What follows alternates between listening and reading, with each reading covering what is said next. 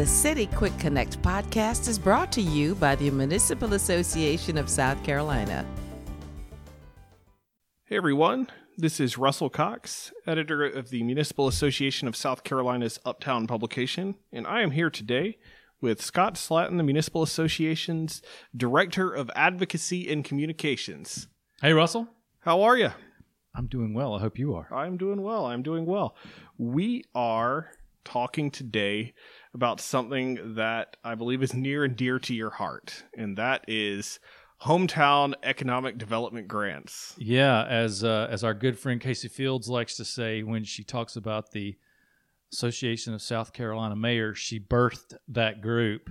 uh, I don't. I'm not going to say that I birthed the hometown economic development grants, but I've been a part of the uh, program since the ground floor. Helped develop the idea uh, with our former executive director Miriam Hair, and have been uh, administering the program ever since 2016. I want to say 16 when Yeah. we first started this. Yeah. So we talk about it every year, but it it always bears repeating for those who are not familiar. What is what is the purpose and intent of these grants? Yeah, the grant program was developed and continues to be in place uh, in an effort to have give cities the opportunity to improve economic development opportunities and quality of life in their city or town. So the association has provided uh, $25,000 grants to a number of cities and towns uh, since 2016 when we started the program for those types of projects, for planning projects, for infrastructure projects, park projects, uh, business development projects, you name it. Uh, there's a, a wide array of projects that have been proposed and then funded uh, through the grant program, and we're really proud of it and are happy to be able to continue to offer it uh, for the foreseeable future. Okay. So the idea here, the reason we're talking is to is to spread the word on both the opportunity and also what the cities and towns would need to do in order to pursue one of these grants. So could we talk about deadlines, the application process, and the judging process? Right. Um, the the program will offer uh, grants of twenty five thousand dollars for twelve cities and towns across the state. You must apply online, uh, online only. We don't take we haven't taken paper applications since the very first year. There's a form on the uh, website www.masc.sc keyword hometown grants. Mhm. Well, I see you smiling. You knew I was going to get that in. I, I was about to prompt you for the for that web address. You never have to prompt me for the website address, Russell. Uh, go onto the website, type in hometown grants in the search box, and that'll take you to the hometown grants webpage uh, where you can access the application. The application is a form that's embedded in the web page. It's very easy to, to use. Uh, you answer the questions, and there's a character limit, there's a word limit. So brevity is king. You got to be uh, you got to be concise. You fill the form out. You pass a resolution. Your city council Mhm. has to pass a resolution in support of the grant application and and submit that before the grant deadline, which Mhm. is September the 25th. That's a Friday, I believe, uh, and that's a five o'clock deadline. So Mhm.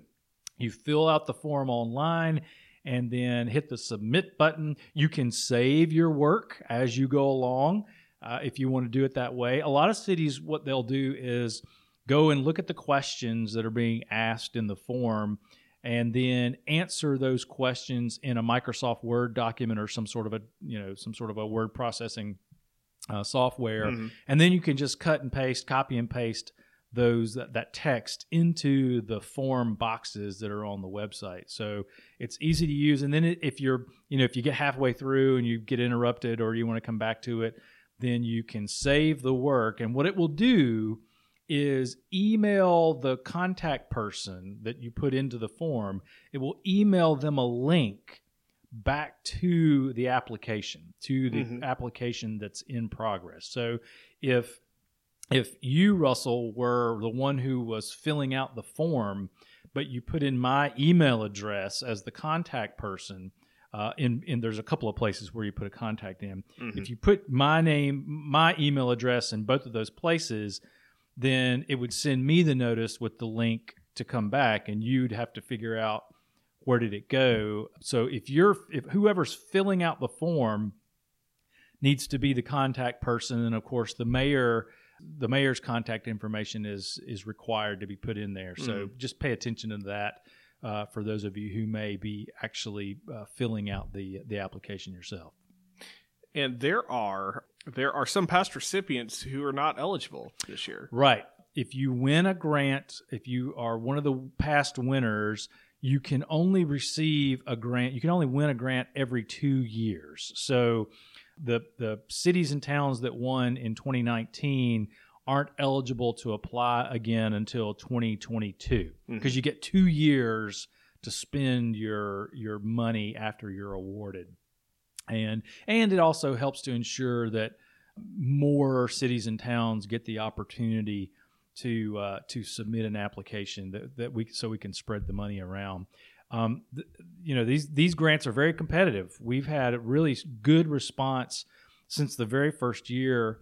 We have on average between I'd say 55 and 70 applications every year uh, who are who are competing for up to 12 grants of $25,000. There's been occasions in the past where we somebody didn't ask for all of the money Mhm. or someone was awarded a city was awarded and then wasn't able to start their project because of some circumstances that changed.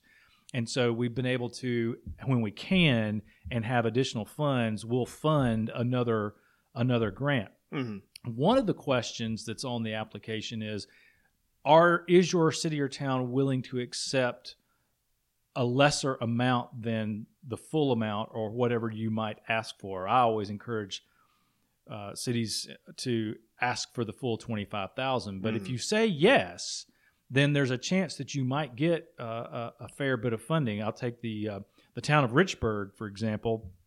They were awarded a grant in 2018 after they applied but they did they weren't they were the 13th highest ranking application right?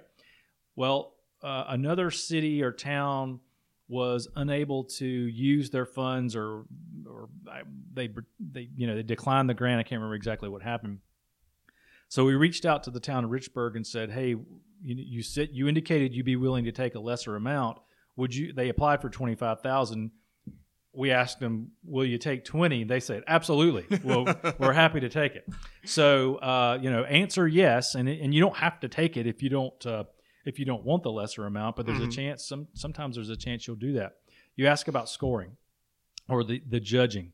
We have three judges that we use all of whom are extremely familiar with local government who have worked in local government or worked very closely with local governments either previously or currently. And I'm I won't I'm not going to reveal who the judges are, but please understand and know that they are extremely experienced. They are very knowledgeable about about local government projects and and the grant making and grant writing process. So uh, what they do is score the applications based on three rounds of criteria. The first round of criteria in, includes the financial need of the city for the for the money. Why does your city need the, the money? Why can't you complete this project without the the grant funds? Mhm. The effect on the quality of life that you anticipate the uh, the project to have uh, for the city or town, and then there is another there is another criteria that if you'll just hold on, I'm look, everybody hold on. I'm just looking at my. We're uh, pulling it up on the website. yeah, right the now. return on investment. So the the return on investment. What what do you expect the, the the return on the use of these funds to be? What's the return on investment if you're awarded? So uh, those three questions criteria are evaluated on a scale of one to five. Five being the highest, one being the lowest. We each of the three judges uh, judge all three rounds of uh, criteria, which you'll find on the website. Mhm. We average those scores together, and we we start with round one. we we we uh, establish the ranking based on the first round of scores. If that doesn't shake out the number of grants that we need, then we go to the second round and then the third round hmm until we have the number of winners that uh, that we're seeking. And it's really interesting that over the years, uh, I guess this is the fifth year that we'll be doing this. I think something like that. hmm Uh, this will be the fifth fifth set of criteria, fifth set of, uh, of, of judging that we'll do. Uh, we've only had to go to round two once, I think, so the scores fall out quite quite naturally. Um, but I also and I'll say I, I said earlier that we get between fifty five and seventy applications every year. The the differential between the highest scoring uh, application and the last winner is usually within a point or two, not even. And then the difference between the the last highest ranking application and the bottom, the very bottom, the very la- lowest scoring application is only within a point or so. So it is competitive. It is very competitive, and uh, we're happy to help. I'm happy to help uh, applicants uh, with areas where I think where we think maybe they could improve their application. I have Mhm. conversations like that every year with uh, cities who call up and they'll say, "Hey."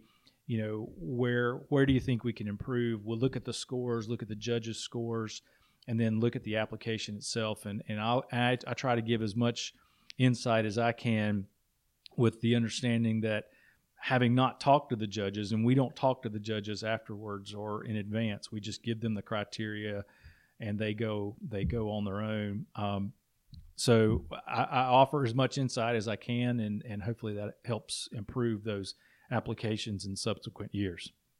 So speaking of that that kind of assistance, for those who are who are looking for ideas, uh, can we talk about you know some of the um Yeah.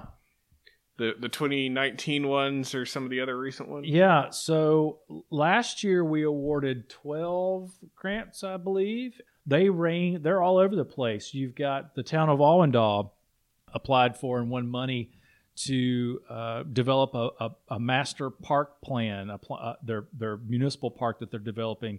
Uh, they're going to do a, they're going to use that to, to do a plan for that. Calhoun Falls uh, over in Abbeville County, they use their funds to help construct a farmers market pavilion Mhm. uh, to help maybe solve some of the. I just read the other day that food desert is not a, uh, a preferred term anymore, but a uh, a a food scarce, fresh food scarce area. Mhm. So now that they're conducting their farmers market out of the heat and the elements, hopefully, uh, to to bring more people into town. Just talked today to the city of Marion, who is using their funds for a uh, facade grant program that they have uh, developed, and and of course theirs theirs is not alone. The Central is finishing up their facade grant program that they used they used our funds for. And in fact, I had a phone call with uh, with Stephanie Rizzo from the city of Marion this morning, who called to say, "Look, part of our application said we were going to do, uh, we were going to use some of the funding for some some paint work for exterior facades, but uh, due to the changing uh, conditions as a result of the COVID nineteen, we want to help our businesses to to attract residents and attract customers. So we want to make sure that people understand that they're open. Can we do some other things outside of what we discuss, what we mentioned specifically in our application, Mhm. but it's still in keeping with our overall project and what we want to do. And of course, we're happy to extend that accommodation and flexibility to uh, to winners uh, when they need to. We just we just need we want to know about that in advance. Town of Prosperity is going to retrofit their depot. Gosh, there's just all kind of good projects. The City of Union uh, had a, a a building that burned downtown a number of years ago. They're going to use our funds to help clean that space up and use it as a uh, an alleyway, but a, a nice transition from the back parking lots on their main street, where people can walk through this breezeway, if you will, this public space that will be um, you know landscaped and have benches, and they'll be able to use it for activities. People will walk through that to get to Main Street. It's a it's a great project. So really, the, there's no there's no limitation, but that's those are all kind of uh, aesthetic type projects, infrastructure projects. If a city or a town has a water or sewer project that would be have an economic or qual- economic development or quality of life component to it, we would encourage you to use that. In fact, the town of Estill a number of years ago used their twenty five thousand dollars that they won at to as half of their match of fifty thousand for a community development block grant that uh, razed an old manufacturing building and some derelict properties uh, there in town. So the the the projects are myriad. So I would encourage you to uh, think about uh, what sort of a need you have in your community and uh, and, and apply for the money. Mm-hmm. Get creative with it. Absolutely. We have a reminder in the Uptown publication. We put reminders in the Uptown update emails. Be sure to get those if you don't. When again, Scott, is that deadline? Deadline is September the 25th at 5 o'clock. That's a Friday. Uh, and we will announce the winners no later than October the 31st. We usually announce them much earlier than that, but uh, end of October is when we'll uh, notify each of the winners going forward. And then, even though uh, we te- technically we say you, your your project starts January 1st of 2021, Mm-hmm. cities can start spending the money right away if they if they want to. Mm-hmm. Okay. Any final thoughts? No, I think that's it. I, it's a fun it's a fun project for me to see these great uh, these great applications come through, and uh, I hope hope we have a great response this year. I'm really going to be interested to see what what sort of unique challenges uh, the grant program may be able to help cities overcome in uh, in light of the the circumstances that we're facing right Mhm. now. So uh, keep that in mind too. If you're if you're uh, if you're facing something unique in your community, um, you know we can tailor you can tailor your your application to to those circumstances and hopefully get awarded. Absolutely. Scott, thank you. Thank you, Russell.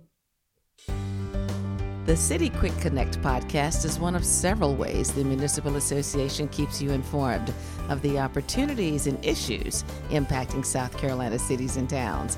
Learn more at www.masc.sc